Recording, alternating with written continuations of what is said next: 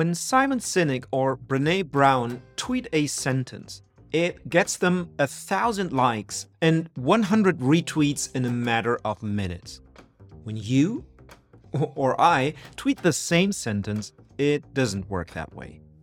So, why do people love these words? When Sinek or Brown say them, but not when you do, even when it's the exact same phrasing.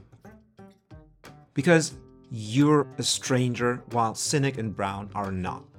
In fact, for many in their audience, they are heroes, and as such, they speak up on behalf of their audience. They say out loud their audience's thoughts. The appeal of their tweets is not that their audience agrees with the celebrity, but the other way around. For the audience, it feels like their hero agrees with them. And this is why it matters whether you're a stranger or not.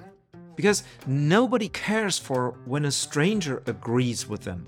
They don't know you, and so you haven't earned the right to speak on their behalf. It's been the same for the celebrity when she wasn't famous yet. Of course, the safest way to earn the right to speak on your audience's behalf is consistency. Show up consistently, speak the truth consistently, capturing your audience's thoughts consistently, and have a little patience with it. And step by step, you'll earn the right to speak on their behalf. Keep lighting the path.